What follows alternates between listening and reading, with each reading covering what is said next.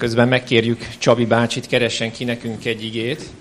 Jelenések könyve második fejezet, bocsánat, jelenések könyve 21. fejezet 7. versét keressük meg. Gyerekek, a jó Isten, a mindenható Isten, aki ezzel előbb imádkoztunk, a világ mindenségnek az ura, a királyok királya, szeretne ma nektek valamit üzenni. Ki az, aki tud közületek olvasni? Akkor ti már el tudjátok olvasni, amit oda kivetítettünk. Ez az üzenet, a ma reggeli üzenet számotokra. Figyeljetek nagyon.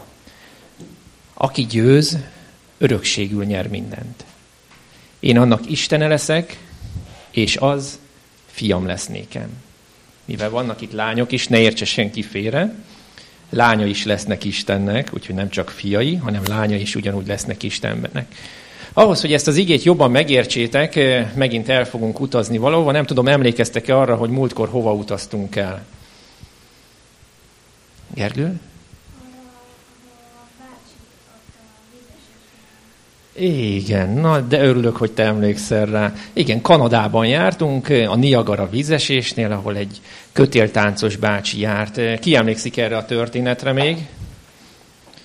És arra is emlékeztek, hogy miről tanultunk akkor? Egy szóban, mi volt annak a tanulsága? Sose félj, igen, Hanna. Bízunk Istenben, bizony. Ez a bizalomról, a hitről szólt. Na, ma is el fogunk utazni egy helyre. Megkérjük Csabi bácsinak, hogy vetítse ki az első képünket. Igen. Ki ismeri fel ezt az országot? Igen, Gergő? Anglia. Igen, ma Angliába fogunk utazni, nem csak térben, hanem időben is, ugyanis visszamegyünk, visszautazunk a történelemben, körülbelül a 18. században, az ugye az 1700-as éveknek a vége fele, egy nagyon háborús időszak, sok háború zajlott, akkor Gergő ennek nagyon örül, biztos szereti a háborús történeteket. Hát részben ez is egy háborús történet lesz. Megismerkedünk egy bácsival, akit úgy hívtak, hogy Wellington hercege. Egész pontosan a neve így hangzik, hogy Arthur Wellesley, remélem, hogy jól mondom ki angolosan. Igen, ez az a bácsi. Ő volt Wellingtonnak a hercege, egyébként egy komoly hadvezér és politikus volt. Arról volt híres, hogy legyőzte az akkori kornak nagy császárát, Franciaország császárát, aki nem csak Franciaországnak volt a császára, hanem szinte egész Európát eh, bekebelezte és birodalmat alapított. Kitaláljátok-e, ki volt ő? 1700-as évek fele, felnőttek segítségét is. Napóleon bizony. Hát itt van, itt van Napóleon. Ő volt a retteget Napóleon, egész Európa félt tőle, és az az előző bácsi, Arthur Wellesley, akit csak Wellington hercegeként emlegetnek, nos, ő volt az, aki legyőzte Napóleont. A híres, utolsó nagy Waterloo-i csatában, így magyarosan, a Waterloo-i csatában. Hallottatok már erről, ugye gyerekek? Geri, történelemből, ugye? Vagy még nem tanulsz történelmet? Na, majd tanulni fogjátok. Na, kanyarodjunk vissza egy kicsit ehhez a eh, Wellington eh, hercegéhez. Történt, hogy Wellington egy békés időszakban, éppen Angliában úgy támad kedve, hogy elmegy a kis csapatával vadászni az erdőbe. És ha a következő képre lépünk, igen, egy kicsit nagyítsunk rajta, hogy jobban lássák a gyerekek. Hát Anglia ugye híres a zöld fűről, elég sokat esik ott az eső, úgyhogy nagyon szép zöld rétek vannak, hatalmas erdők, az erdőben sok szarvas, őzike. És Wellington a kis csapatával elindult vadászni. Ez az akkori uralkodóknak, gazdag embereknek egy kedvelt szórakozása volt a vadászat. És vadászat közben szembe találkozott, hát nem pont ezzel, de egy ehhez hasonló kerítéssel. A kerítésen volt egy kapu, körbe volt kerítve egy terület, hát ez egy paraszt gazdának a területe volt, ahol éppen egy fiú a kerítésen belül szorgoskodott, éppen kaszált vagy kapált, és a csapat, Wellington hercege a csapatával megáll a kerítés előtt. Szerettek volna átkelni ezen a birtokon, hogy lerövidítsék az útjukat. Azonban ez a kerítés útjukat állta. Ott volt a parasztgazdának a fia, és a herceg megszólította ezt a fiút. Úgy a lóhátról, magasról. Hé, te, fiú! Nyisd ki nekünk azt a kaput! Abba az erdőbe megyünk vadászni. Nem akarjuk megkerülni a birtokot, szeretnénk átlovagolni rajta. No, a fiú felállt, abba hagyta a munkáját, odafordult a herceghez, és azt mondta neki, az én édesapám megtiltotta, hogy bárki idegennek kinyissam a kaput. A herceg ott a lovon kihúzza magát, talán nem ismerte fel őt a fiú, azt mondja, én vagyok Wellington hercege. Én vagyok az, aki legyőztem Napóleont. Nyisd ki azt a kaput. A fiú azt mondta, válaszul Wellington hercegének, ha ön tényleg Wellington hercege, akkor engem nem fog megakadályozni abban, hogy én az én édesapámnak engedelmeskedjek. És ki is fogjátok találni most már ebből a történetből, hogy ma mit kell megjegyeznünk. Mi az a szó, ami nagyon fontos a mi életünkben? Mi... Köszönöm, Gergő. Az engedelmesség. Engedelmesség. Még ez a fiú, ez egy egyszerű kis paraszt fiú volt, aki, aki ennek a hercegnek, aki legyőzte Napóleont, talán egy félelmetes katonacsapata is ott sorakozott már a kerítés előtt, még akkor is fontosnak tartotta egy ilyen félelmetes helyzetben, hogy engedelmeskedjen az ő édesapjának. És erre a herceg nem fogjátok eltalálni, hogy mit válaszolt neki. Szerintetek kivonta a kardját, és neki rohant? Nem. Ez a herceg tisztelte az engedelmességet. Szóról szóra olvasom nektek, mit mondott a fiúnak. A herceg odafordult a katonáihoz, a kis csapathoz, és azt mondta nekik, adjatok nekem ezer ilyen embert, és nem csak Franciaországot, hanem az egész világot meghódítom velük. Látjátok, ilyen fontos az engedelmesség. És hogyha visszakanyarodunk még egyszer az igénkhez, hogy az engedelmesség az sokszor egy harc, ami bennünk dúl, Sokszor a legnagyobb harcot magunkban kell, hogy megvívjuk, amikor otthon szólnak szüleink, és valami kedvenc foglalatosság közben vagyunk, és anyu vagy apu azt mondja, hogy most gyere kislányom, vagy kész az ebéd, gyertek az asztalhoz. Nálunk otthon gyakran hangzanak ezek a szavak, hogy mindjárt, nem sokára, rögtön, azonnal, csak az a baj, hogy fogalombeli zavarai vannak néha a gyermekeinknek, mert az az azonnal az nekem a másodpercnek szinte a töredékét jelenti, de náluk akár percek is eltelhetnek. Gyerekek, az engedelmesség az az, amikor legyőzitek önmagatokat. Legyőzitek a saját kívánságaitokat, legyőzitek a saját akaratotokat, és engedelmeskedtek a szüleiteknek. És hogyha tudtok engedelmeskedni a szüleiteknek, akkor később, amikor nagyok lesztek, tudtok engedelmeskedni az Istennek. És akkor az Istennek ez az ígérete, amit itt olvastok, valóra fog válni az életetekben. Aki tud olvasni, olvassuk együtt. Akár felnőttek is, nagy gyerekek. Aki győz, és annak Istene leszek, és az fiam lesz nékem. Köszönöm szépen a figyelmeteket. Vigyétek haza ezt a történetet magatokkal.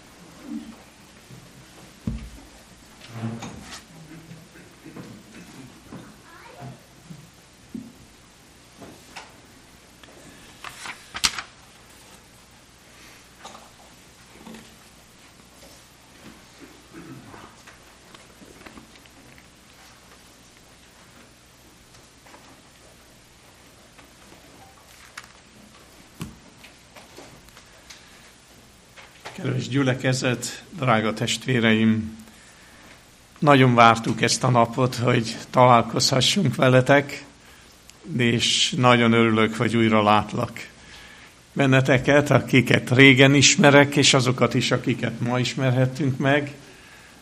Kívánjuk, hogy a Jóisten jelenlétét tapasztaljuk meg valamennyien, hogy gazdagabbak legyünk a szombatban.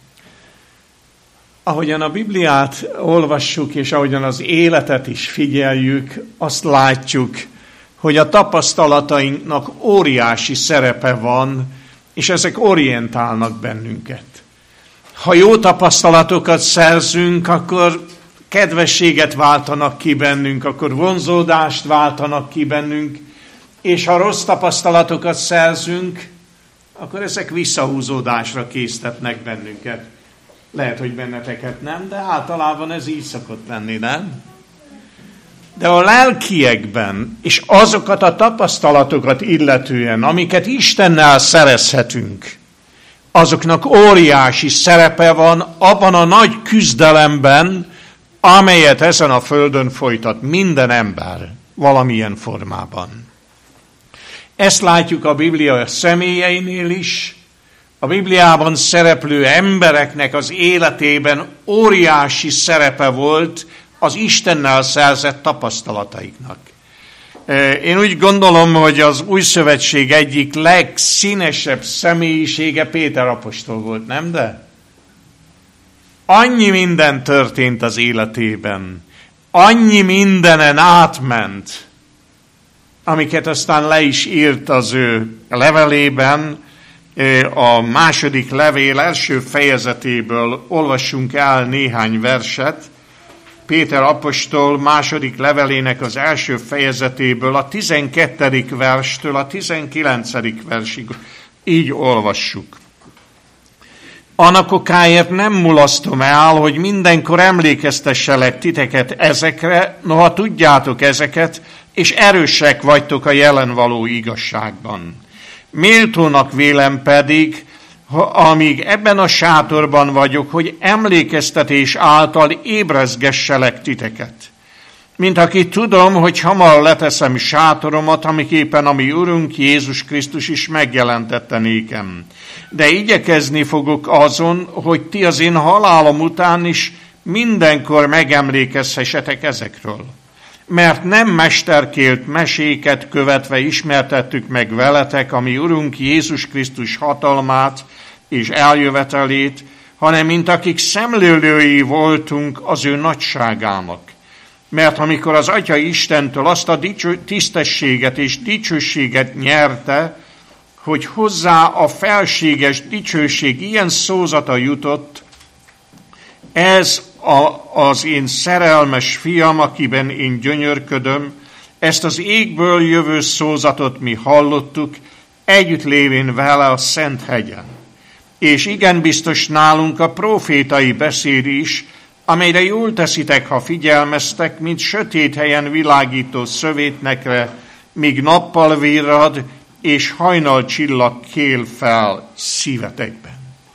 Azt mondja Péter apostol, hogy én nem mulasztom el, hogy emlékeztesselek titeket, noha tudjátok ezeket, és erősek vagytok a jelen való igazságban. Mik azok, amikre azt mondja Péter apostol, hogy tudjátok ezeket? És ha tudjátok ezeket, akkor ezek erőssé tesznek titeket a jelen való igazságban. Miről beszél a megelőző versekben? Nem arról, hogy Isten arra hívja el az embert, hogy Jézus Krisztus által isteni természet részesévé legyen. Melyek azok a dolgok, amelyek bennünket hozzá segítenek az isteni természethez? Nem egy pillanat alatt hanem egy nagyon komoly küzdelem eh, által. Azt mondja a negyedik verstől, igen, nagy és becses ígéreteket ajándékozott nekünk, hogy azok által isteni természet részeseivé legyünk, kikerülve a romlottságot, amely a kívánságban van e világon. És egy teljes igyekezetet fordítsunk, és a hit, ha önmagában van, ha semmilyen hozadéka nincsen, az, azt mondja Jakab apostol, az halott önmagában. De azt mondja, hogy a hit mellé ragasszatok jó cselekedetet. A jó cselekedet mellé tudományt. Milyen keserű a Bibliában ez a mondat. Nem tudom, hogy fennakadtatok-e rajta. Elvész az én népem. Miért? Mert tudomány nélkül való. Mert azt az ismeretet, amely tudható Istenről, tudható erről a világról, tudható a nagy küzdelemről, tudható az Isten országáról. Ezt az ismeretet nem szerezte meg. És azt mondja tovább, tudomány mellé eh, mértékletességet, a mértékletesség mellé türelmet, a türelem mellé jóra való igyekezetet, a kegyesség mellé atyafiakhoz való hajlandóságot, az atyafiakhoz való hajlandóság eh, mellé pedig szeretetet. Mert ha ezek megvannak bennetek, nem tesznek titeket hivalkodóká, sem gyümölcstelenekké Jézus Krisztus megismerésében. Gyümölcseikről ismertettünk meg. Sok év hívő élete milyen gyümölcsöket teremnek az életünkben. Ehhez a nagy kérdés.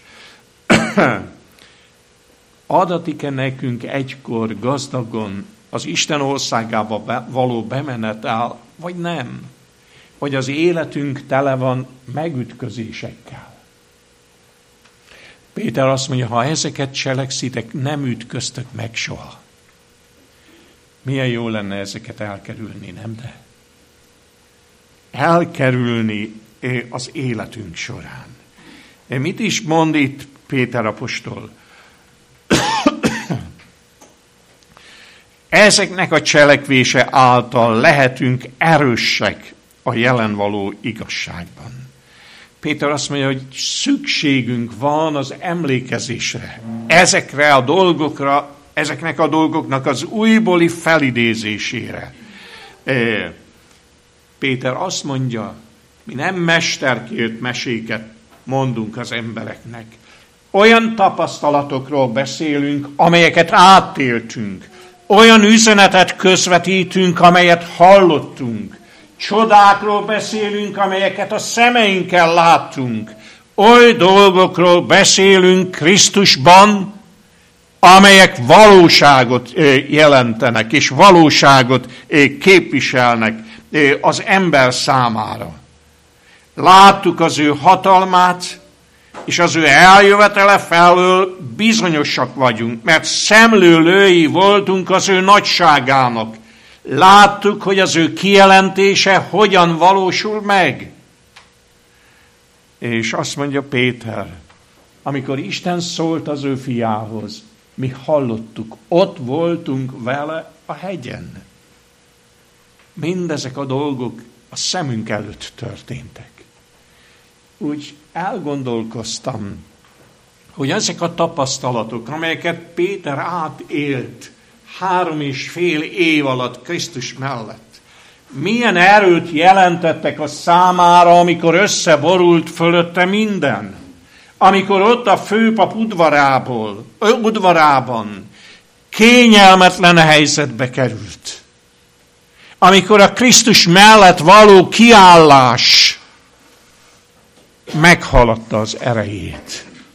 Amikor találkozott a tekintete Jézus tekintetével, miután megtagadta őt háromszor, és Jézus arcán látta az együttérzés, a sajnálat, a megmentő szeretetnek a vonásait, ami könnyekre fakasztotta őt. Milyen hatással volt az ő számára mindaz a tapasztalat, amit az élete során átélt Krisztus jelenlétében. Jelentett ez neki valamit? Minden bizonyal. És amikor a mi életünkben elsötétülnek a dolgok, amikor a mi életünkben azt tapasztaljuk, hogy sátán ránk ront, hogy meggyengítsen, hogy elvegye a reménységünket, hogy a hitünket tönkre tegye.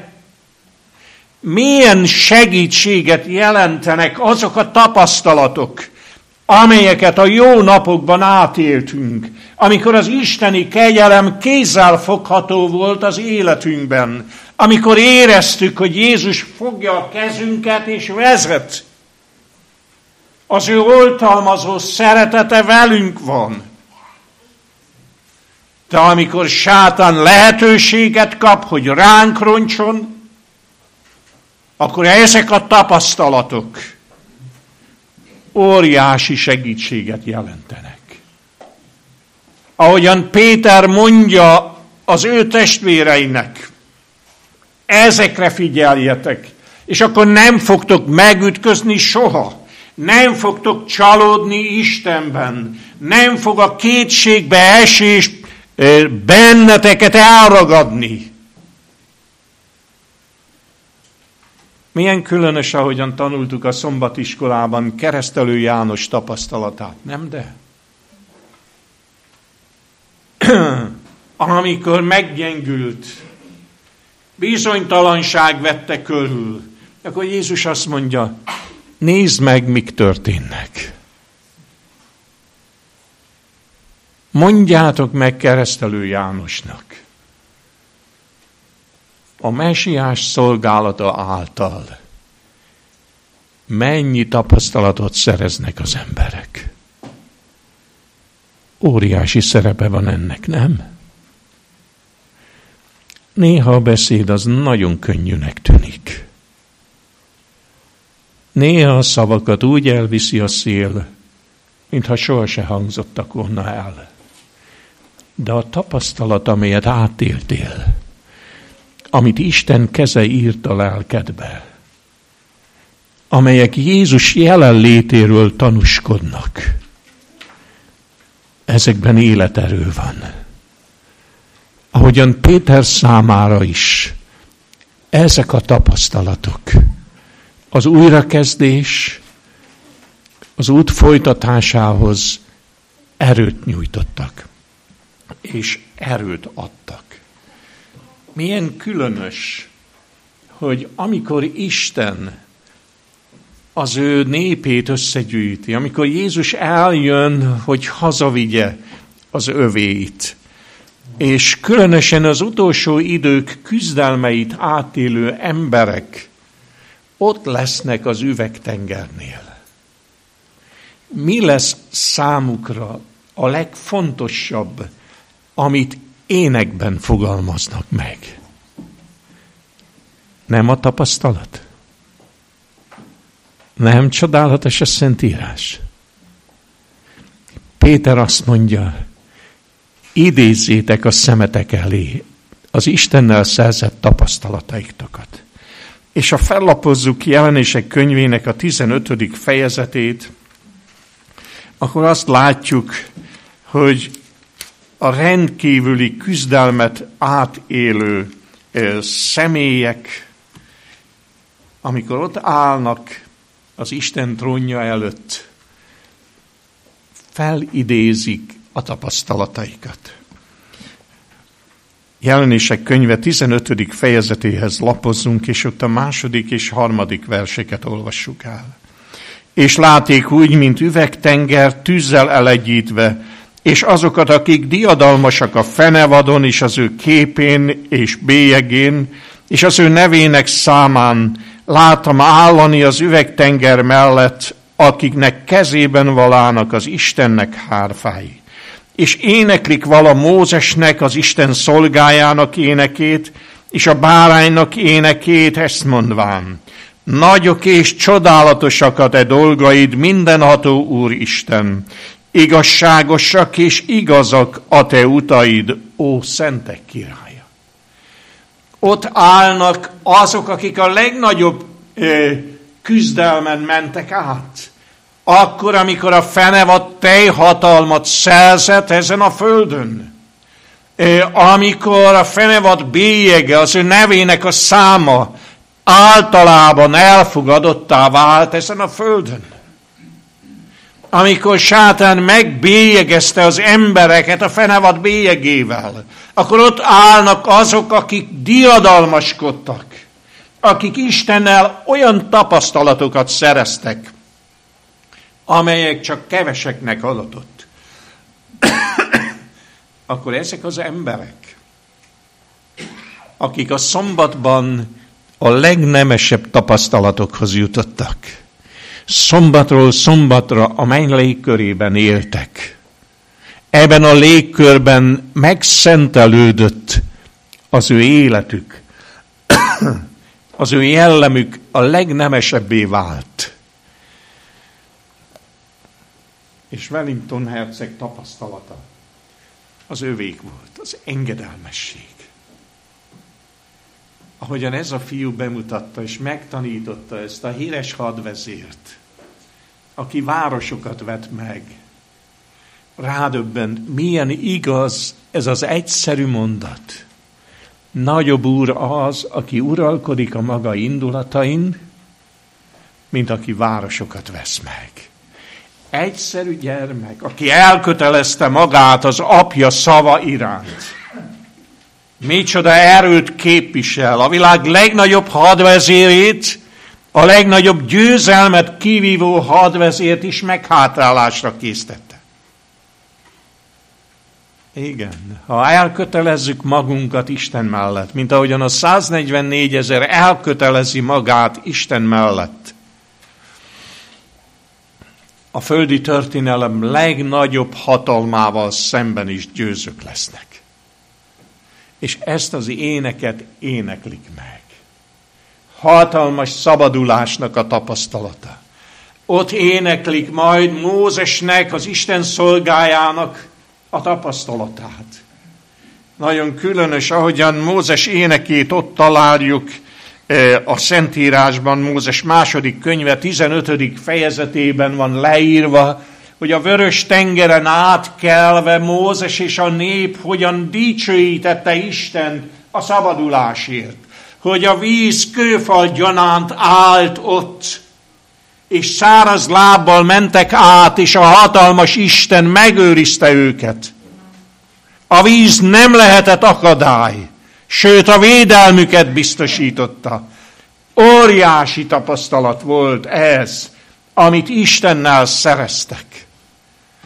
És akik ott lesznek az üvegtengeren, a szabadulásnak ezt a boldog örömét fogják megénekelni.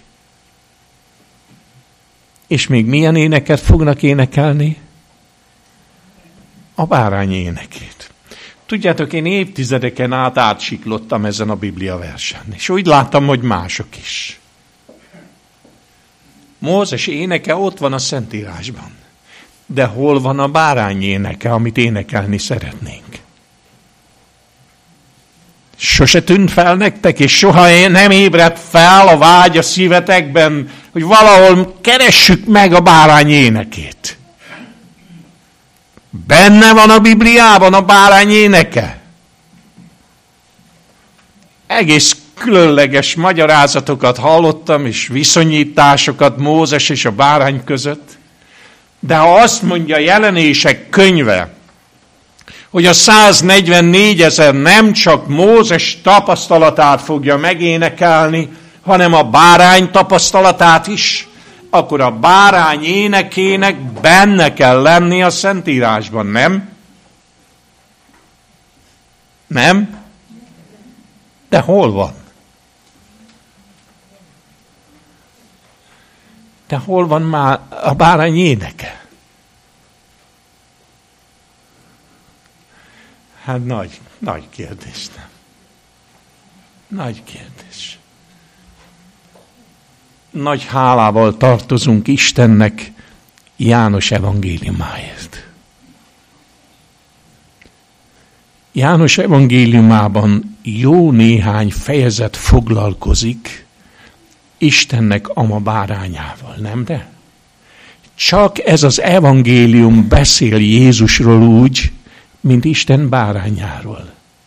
Csak János apostol jegyezte fel keresztelő Jánosnak a szavait, Émé Istennek a ma báránya, aki elveszi a világ bűneit.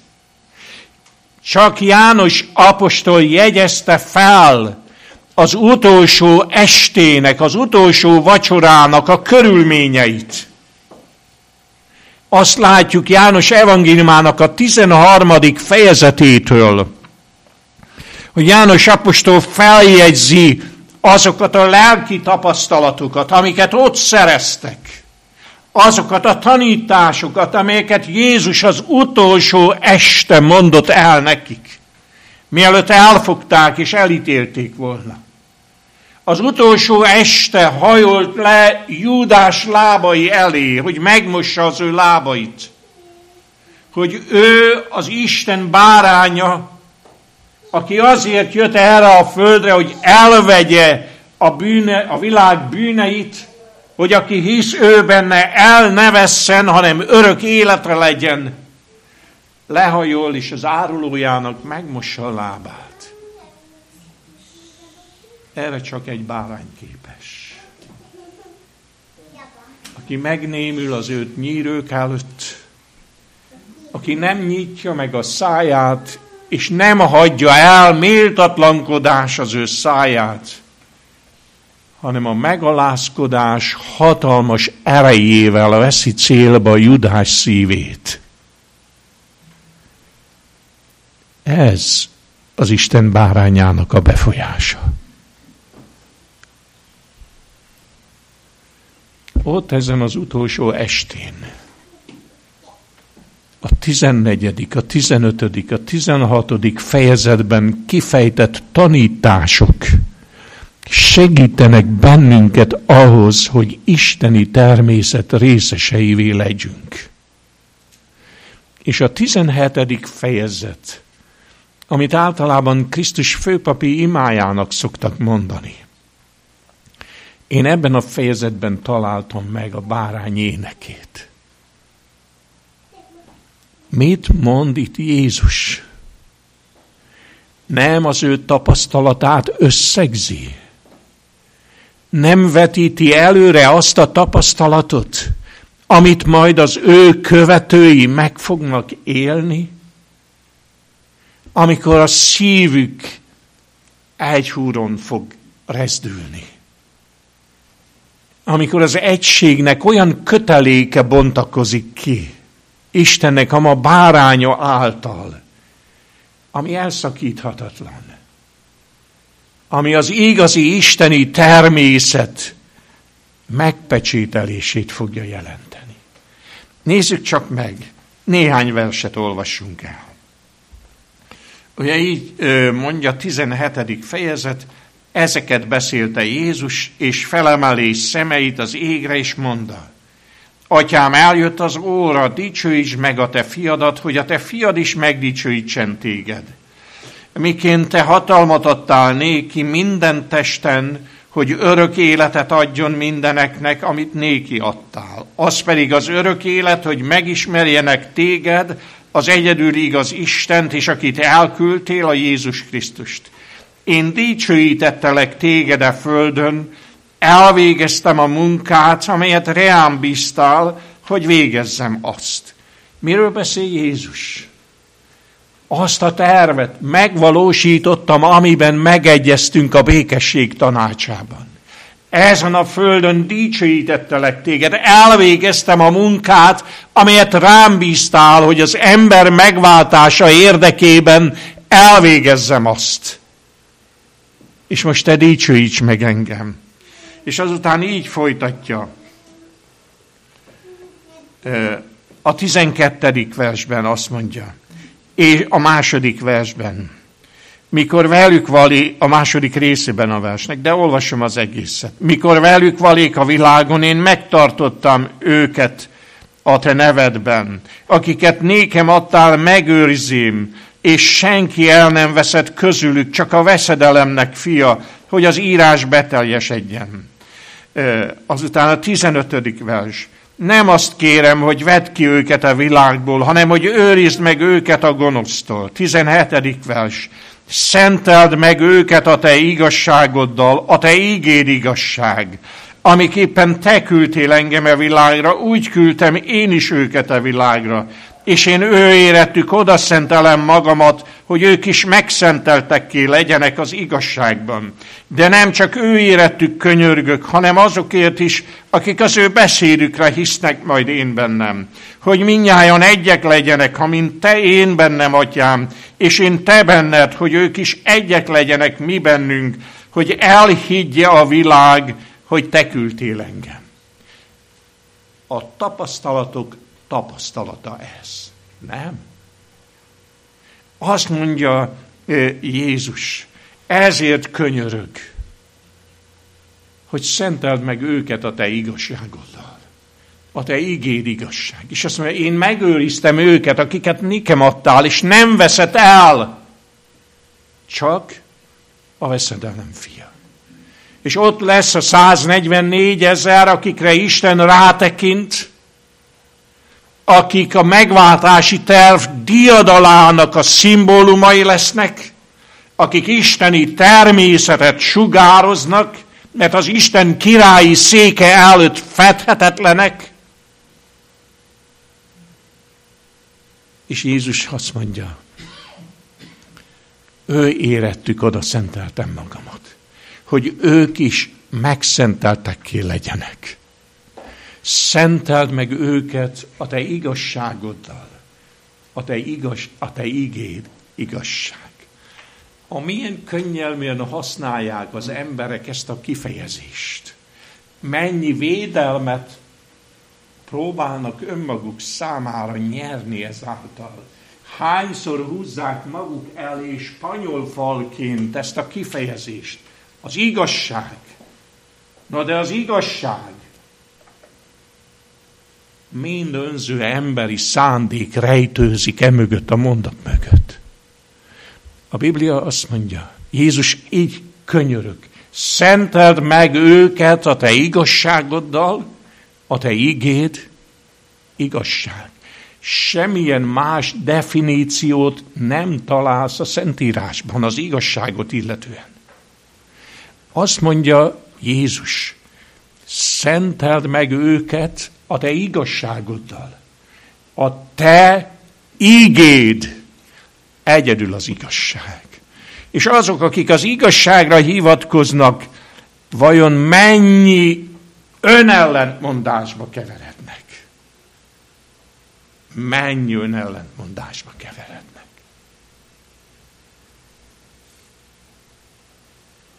A Szentírás megítél minden emberi hazugságot, minden emberi hamisságot. Az Isten ígéje az, ami igazság. És ami ezen felül van, az a gonosztól van. Ezt mondja a Biblia, nem? Ezt mondja a Biblia. És Jézus azt mondja, Atyám, én hálát adok azért, hogy az enyém majd megértik, hogy az isteni kegyelem legnagyobb gyümölcse az egység. Az a tökéletes egység, amely te közötted és én közöttem van. Emberek, akiket a bűn megfertőzött, győzelmet aratnak, és a bárány érdemeiben, a bárány vére által egyé válnak. Sokan azt mondják, hogy hát ez egy szép ábránd, de nem több, mint egy ábránd.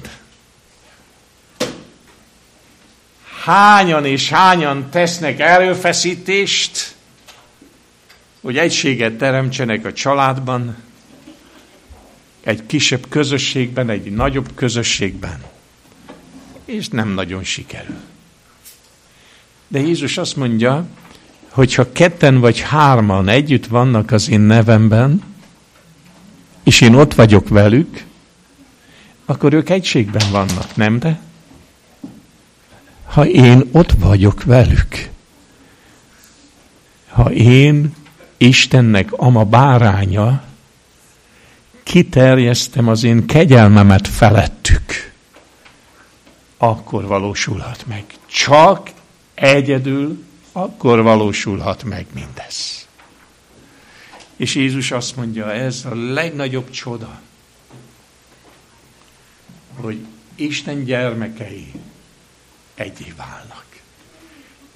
Ez a hatalmas tapasztalat örökre felettetni fogja azt a meghasonlást, amit sátánnak sikerült előidézni édenkertjében. Isten és ember között. Örökre felettetni fogja. Ellen White ezt írja ebben a nagyszerű könyvben, Isten csodálatos kegyelme című könyvnek a 311. oldalon, oldalán ezt olvassuk. Ábrahám, Mózes, Illés és Dániel, sok más ember súlyos próbákon esett át, de nem ugyanolyan módon. Mindenkinek vannak egyéni próbái és nehézségei az élet küzdőterén, de ugyanaz a próba ritkán ismétlődik meg még egyszer. Mindenkinek a jellemére és körülményeire szabott tapasztalatokon kell átmennie valamilyen cél érdekében. Mindenki, minden kicsi tettünknek megvan a maga helye az életutunkon. Minél több tapasztalatra teszünk szert, annál közelebb kerülünk a menny tiszta világosságához, és annál jobban meglátjuk magunkban a változásra szoruló vonásokat. Profétaság lelke azt mondja, ha a Bibliát kinyitsuk, akkor azt látjuk, hogy Isten legkiválóbb emberei is küzdő, esendő, gyarló emberek voltak. És amikor, ha egy pillanatra is elengedték Krisztus kezét, problémák támadtak az életükben. És ugyanez a helyzet a mi esetünkben is. Addig vagyunk biztonságban, ameddig fogjuk Krisztus kezét. És ha elengedjük, problémába kerülünk. De ahogyan Isten őket kimentette és megerősítette, ezt a lehetőséget adja nekünk is. És az az utolsó mondat, ami számomra olyan sokat jelent. Minél több tapasztalatra teszünk szert, annál közelebb kerülünk a menny tiszta világosságához, és annál jobban meglátjuk magunkban a változásra szoruló vonásokat. Miért van ennek szerepe? Mert azt mondja a Szentírás Péter levelében, Istennek az a terve, hogy isteni természet részeseivé legyünk. Hogyan lehetünk isteni természet részeseivé? nem valami különleges csoda által, nem valahogy majd mielőtt belépünk az Isten országába, ott az üvegtengeren, majd valami megváltozik. Az életet szabta Isten próbaidőül. Hogy míg itt élünk ezen a földön, a változások végbe menjenek bennünk. Ezek a tapasztalatok előhozzák belőlünk azokat a jellemvonásokat, amelyeket meg kell változtatnunk. Bizony. Ezért ad Isten életet. Ezért eh, Isten meghosszabbítja eh, a mi életünket. Mert azt akarja, hogy ezek a jellemvonások megváltozzanak bennünk. Mert szeretné, ha mi is el tudnánk énekelni Mózes énekét és a bárány énekét. Isten szeretné, ha Krisztusban elnyerhető győzelem személy szerint a miénk lenne. És testvér, te szeretnéd? Szeretnéd, vagy csak úgy beleéled az életedet úgy a vakvilágba? Szeretnéd, ha Mózes az Isten szolgájának tapasztalata, a szabadulásnak a tapasztalata, és a bárány énekének a tapasztalata, a megszentelődésnek a tapasztalata a tiéd lenne. Szeretnéd megélni azt, amit Jézus mond, szenteld meg őket a te igazságoddal, a te igéd igazság. Ez a nagy kérdés, ami számunkra. Minden tapasztalat közelebb vihet bennünket a menny világosságához. Minden tapasztalat rá irányíthatja a figyelmünket azokra a vonásainkra, amelyeket ha magunkkal vinnénk a mennybe, idegenekké tenne bennünket a menny légkörében. Idegen érzések, idegen jellemvonások nem kerülhetnek az Isten országába. Nem. Amik ehhez a földhöz kötnek, azokat itt kell hagynunk nem vihetjük magunkkal. Sem az üvegtengerhez, sem az Isten trónja elé. De Isten azt akarja, hogy mi elhagyjuk ezeket a dolgainkat. Azért ad tapasztalatokat, azért ad boldog perceket, áldott szombatokat az ő jelenlétében, hogy megériz, megérezzük a mennyelő ízét. Ez csodálatos az isteni kegyelem. Mikor ide, jövet, ide jöttünk, feleségemmel váltottunk egy mondatot. De jó, hogy szombat van. Nem. Érezzük mi ezt a, a lüktető egész heti rohanás után de jó, hogy szombat van. De jó, hogy találkozhatunk azokkal, akik arra vágynak, hogy majd hónapról hónapra és szombatról szombatra ott legyenek az Isten trónja előtt, hogy ott az angyalokkal együtt imádják és dicsőítsék az örök Istent, a szerető megváltó tanítását hallgassák, és tovább nem esedjenek, és fejlődjenek a menny dicsőségében. Én tudom, testvéreim, hogy ma olyan zaklatott az élet. És néha ez a zaklatottság a szívünkbe elkísér minket szombaton is. De mielőtt belépünk ide, küldjünk egy fohászt az Istenhez, Uram, vedd el az én terheimet. Vedd el a hétköznapok gondjait. És add a szombatnak azt az örömét, ami majd a te országodba vár. Hozzuk ide magunkkal az áldott tapasztalatokat, amelyek Isten dicsőítésére késztetnek bennünket amelyek az Isten szabadításáról szólnak. És Péter apostol még egy gondolatot e említ, amikor azt mondja, hogy mindezek rendkívül fontosak. De van még egy különösen fontos dolog. És ez a profécia.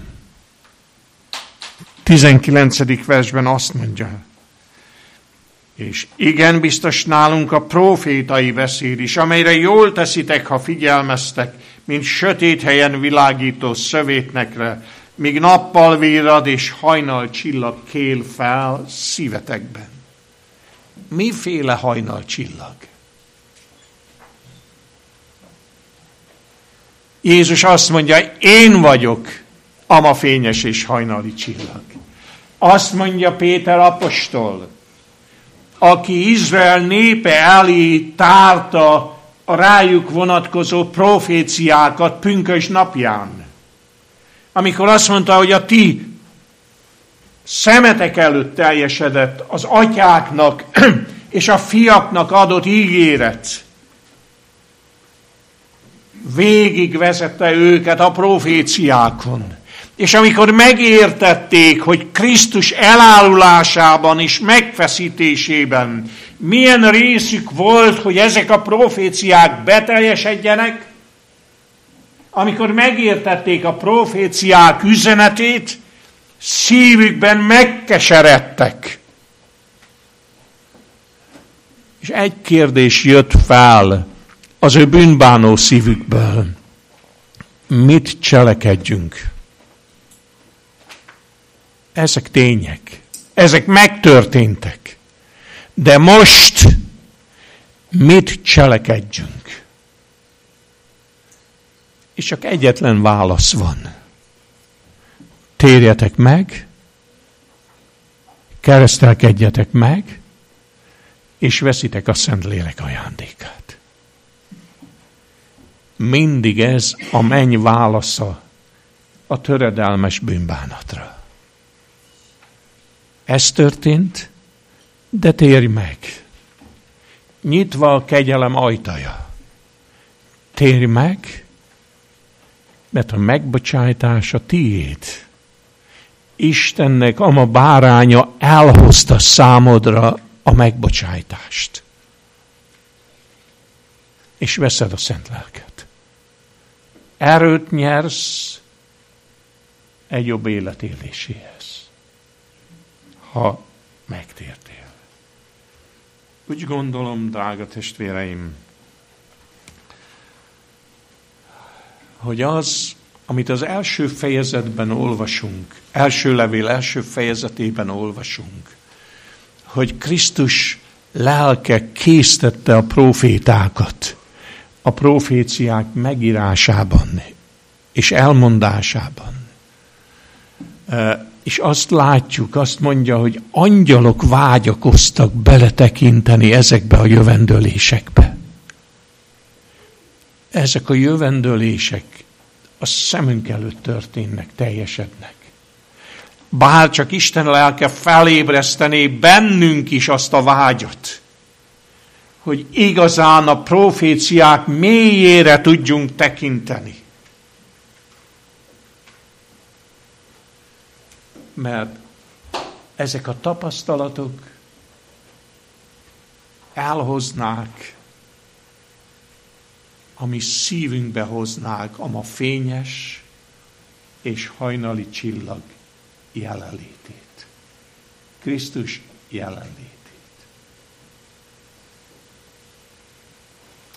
Amikor a osztály vezetője voltam, akkor minden negyedében megkaptam a generál konferencia jelentését, missziós jelentését, különösen a kínai misszió előrehaladását, de más területeken is.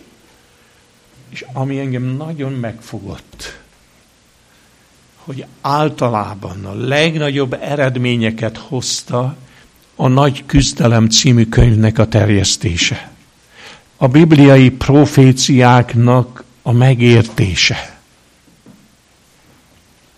Nagyon kedvesek az evangéliumok történetei. De Isten lelke nélkül ezek történetek. Vannak, akik úgy mondják, hogy ezek sztorik, bibliai sztorik. De a profécia az a szívedbe markol. Amikor látod a profécia beteljesedését, akkor feltör a szívedből egy kérdés. Így vannak ezek. Mi lesz velem? mit kell tennem nekem?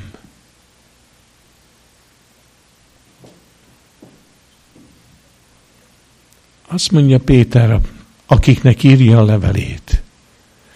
Ti tudjátok ezeket, és erősek vagytok a jelen való igazságban. Mi a helyzet velünk? Tudjuk mi ezeket? Akarjuk tudni ezeket? Akarjuk tudni, hogy mit kell tennünk, hogy a laudíciai állapotból kikerüljünk, hogy le tudjunk győzni minden önámítást, hogy kiszabaduljunk abból a képzelt világból, amelyben Laudícia él. Van egy elgondolása, és van a valóság, és a kettő köszönő viszonyban nincs egymással.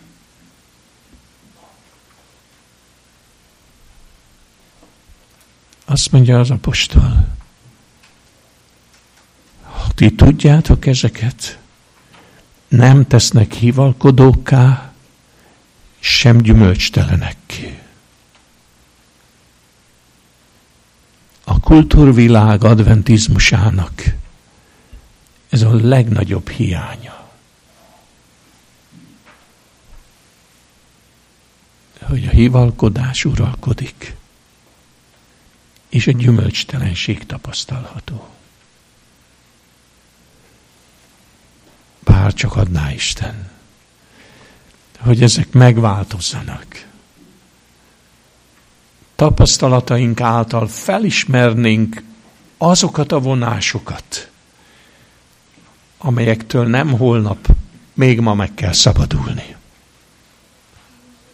Hogy az Isten kegyelme a miénk legyen, amely átalakít, amely gyümölcsöző, boldog, meghitt életet, lelki életet jelentenek. A nagy kérdés az, hogy mi szeretnénk ezt? Igen? Akarjuk ezt? Készek vagyunk tenni érte? Isten meg fogja áldani az erőfeszítésünket. Közel van az az idő, nagyon közel, közelebb, mint gondolnánk, amikor Isten összegyűjti az övéit, az utolsó nagy küzdelem győzteseit az üvegtengernél. ne késsük le. Ne késsünk el, testvéreim. Itt az ideje annak, amikor Krisztus még lehajol hozzánk, még lenyújtja erre a földre az ő átszegezett kezeit, hogy megerősítsen és megjobbítson. Hogy amikor eljön majd, akkor ne rejtőzködjünk hanem legyünk boldogok, és rá tudjunk nézni. Az ő szerető részvételjes arcát, tekintetét el tudjuk viselni. És tudjuk azt mondani, íme a mi Istenünk, akit valóban vártunk, aki valóban megtart minket. Örüljünk és örvendezzünk az ő szabadításában. Hát ezt az örömet kívánom én néktek, testvérek. Az Úr adja, hogy így legyen. Amen.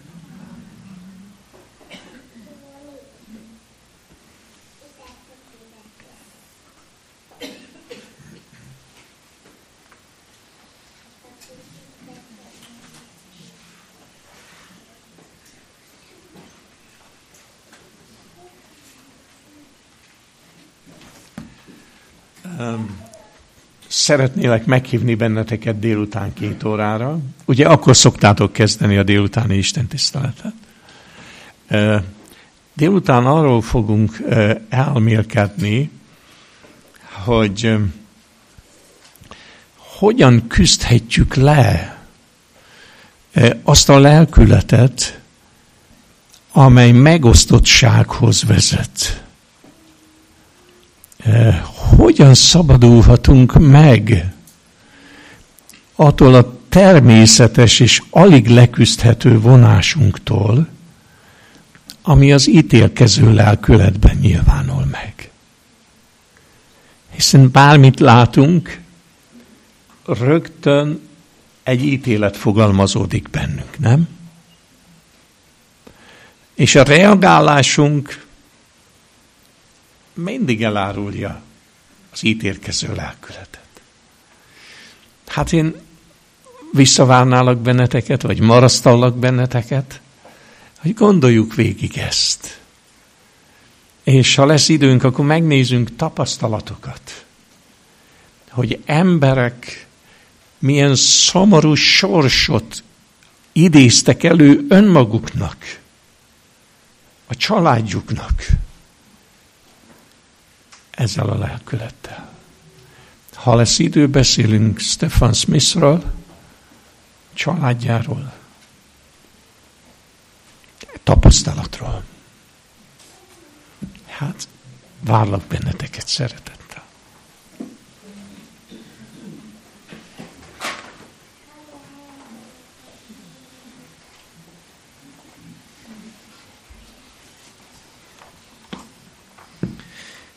Köszönjük a szívhez szóló gondolatokat, adjunk hálát érte az Úrnak. Keressük meg 215-ös számú énekünket, és énekeljük el az első két versét, majd imádság után a harmadikat és negyediket.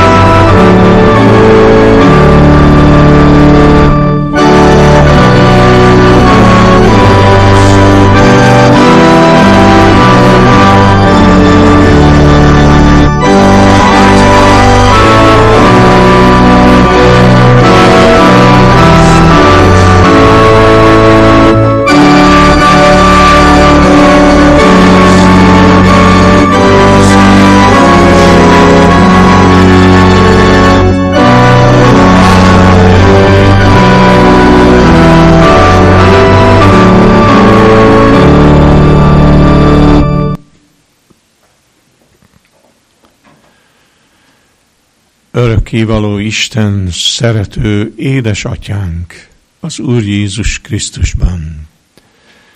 Hálás a mi szívünk, hogy nem hagytad magára az embert, hogy nem hagytad, hogy a bűnében elpusztuljon, hogy sátán örök diadalmat arasson ezen a földön. Köszönjük Jézusunk, hogy felelősséget vállaltál értünk hogy eljöttél, hogy beteljesítsd a te ígéretedet, hogy emberként járd az útat ezen a földön, és megvívd a gonoszszal azokat a kísértéseket, amelyekkel olyan nagy sikert arat az emberi életben. Köszönjük, hogy te győztél. Köszönjük, hogy a te tapasztalatod a miénk lehet. Az a győzelem, az a megszentelt jellem, ami egyedül a tiéd, az a miénk lehet. Köszönjük Jézusunk, hogy sors közösséget válasz velünk, hogy ott a te mennyei szolgálatodban felemeled értünk a te átszegezett kezeidet. Tapasztalatokat adsz nekünk, amelyekkel magadhoz akarsz vonzani.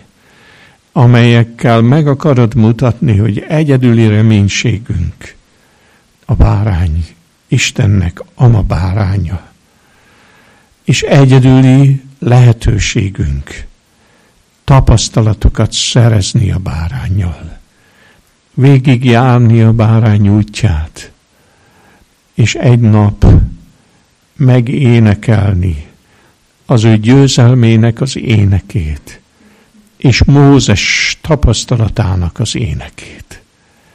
Köszönjük, édesatyánk, hogy erre hívod a te népedet, hogy a te szándékod az, hogy megszenteld az életünket a te igazságoddal, az írott igével és az élő igével. Urunk, te ismered mindannyiunknak az életét. Jól tudod a küzdelmeinket, jól tudod a győzelmeinket és a kudarcainkat is. Az eleséseinket és a felkelésünket is. Köszönjük, hogy mindig megfogod a kezünket, hogy felemelj minket magadhoz. Újra reménységet adj, megerősítsd a hitünket, és megerősítsd a reménységet, az üdvösségbe vetett reménységet. Köszönjük Jézusunk, hogy tart még a kegyelem ezen a földön, hogy adsz még alkalmat a megtérésre, a megjobbulásra és a megszentelődésre. Segíts bennünket, Urunk, hogy azokat a vonásokat, amelyeket az igében találunk, amelyeknek a gyakorlása által legyőzhetjük a mi bűnös természetünket, háttérbe szoríthatjuk a mi önző énünket, és isteni természet részeseivé lehetünk. Add, hogy mi ezeket a dolgokat gyakoroljuk, valósítsuk meg az életünkben. Köszönjük, édesatyánk, hogy munkálod mindezt a te lelked által az Úr Jézus érdemeiben. Szeretnénk majd azon a napon hálával dicsőíteni téged. Mózesnek, az Isten szolgájának énekével, és a bárány énekével. Vágyódunk erre a tapasztalatra, atyánk. Add meg nékünk az Úr Jézus érdemei által. Amen.